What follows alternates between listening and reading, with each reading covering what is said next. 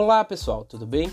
Meu nome é Isaac Nunes e esse é o Sedimenta Podcast, o um podcast para você ouvir engenharia química e aprender sobre operações unitárias.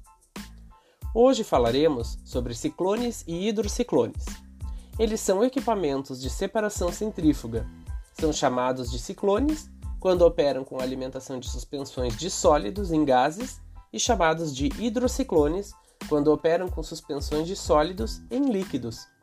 Estes equipamentos são constituídos de um tronco cilíndrico e um fundo cônico.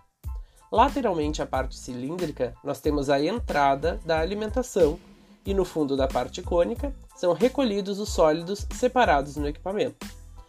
A corrente coletada no fundo é chamada de underflow. Além dessa corrente de saída, com grande quantidade de sólidos, no topo do equipamento, no centro da parte cilíndrica, será coletada a corrente de overflow, composta pelo fluido e com uma baixa concentração de sólidos. A separação nesse equipamento se dá pois a corrente de alimentação escoa em espiral até o fundo do cone e é forçada a subir, também em espiral, para sair no topo do equipamento. Como a força centrífuga é pronunciada dentro do equipamento, os sólidos são encaminhados às paredes do equipamento, escoando até o fundo. Isso se dá pois a alimentação entra tangencialmente à região cilíndrica. Uma grande vantagem dos separadores ciclônicos é que eles não possuem peças móveis, portanto, são equipamentos de fácil operação e de custos atrativos para operarem com altas vazões e boa eficiência de coleta de partículas, o que auxilia muito na separação das suspensões de sólidos. Os ciclones são projetados a partir de necessidades de operação e cada parte do equipamento deve ser dimensionada considerando essas necessidades. Para isso, os equipamentos são classificados em famílias que guardam proporções entre as medidas. Por exemplo, para ciclones, nós podemos citar as famílias Lappel e Stearman, enquanto para os hidrociclones, as mais conhecidas são a Rietema e Bradley. Um fator muito importante da operação de ciclones é o diâmetro de corte do equipamento. O diâmetro de corte corresponde ao diâmetro que possui uma eficiência de coleta de 50% no underflow.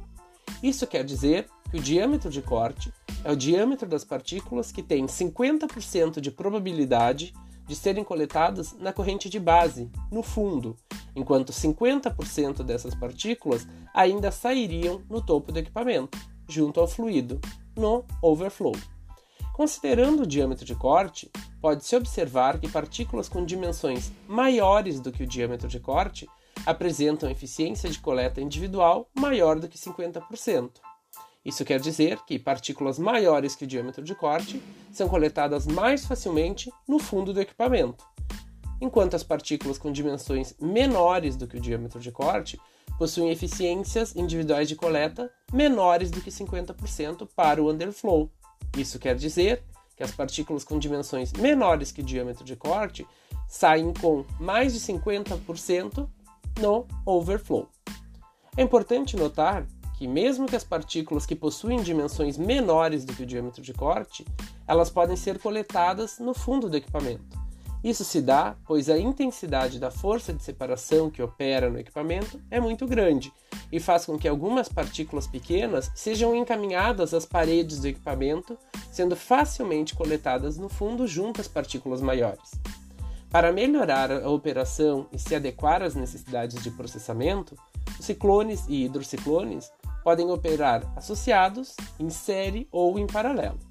Na configuração em série, a alimentação entra no primeiro ciclone, ocorre a separação de sólidos no fundo, que é o underflow, e o overflow é encaminhado para a alimentação de um novo equipamento, onde teremos novamente a formação de um underflow e um overflow.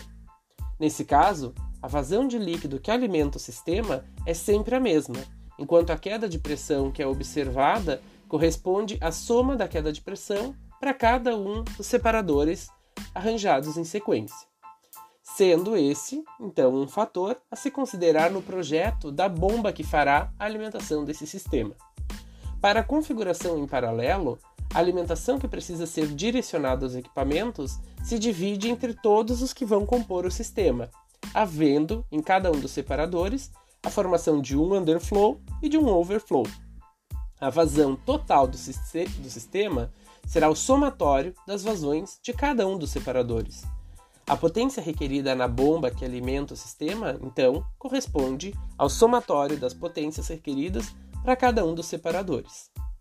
Os hidrociclones são empregados por empresas mineradoras para separação dos minérios presentes em correntes diluídas em água empregada na extração.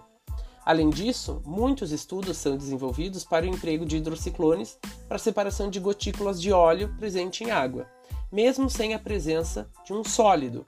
Temos então um líquido, né, um fluido disperso em outro fluido. O emprego dos hidrociclones na indústria de petróleo é observado na separação do óleo que está disperso na água utilizada na extração do petróleo em poços. A utilização de ciclones e hidrociclones é recomendada por eles se tratarem de equipamentos compactos, de fácil operação, com custo baixo e operação adequada, com resultados satisfatórios na separação das suspensões e dispersões, como seria o caso então do óleo presente na água produzida de petróleo. Bem, você já conhecia sobre ciclones e hidrociclones? Ficou curioso? Busque por imagens dos equipamentos e entenda melhor sobre a geometria, o escoamento dos sólidos e do fluido e também a formação de espiras dentro do equipamento. Hoje o nosso assunto se encerra aqui. Um abraço e até mais!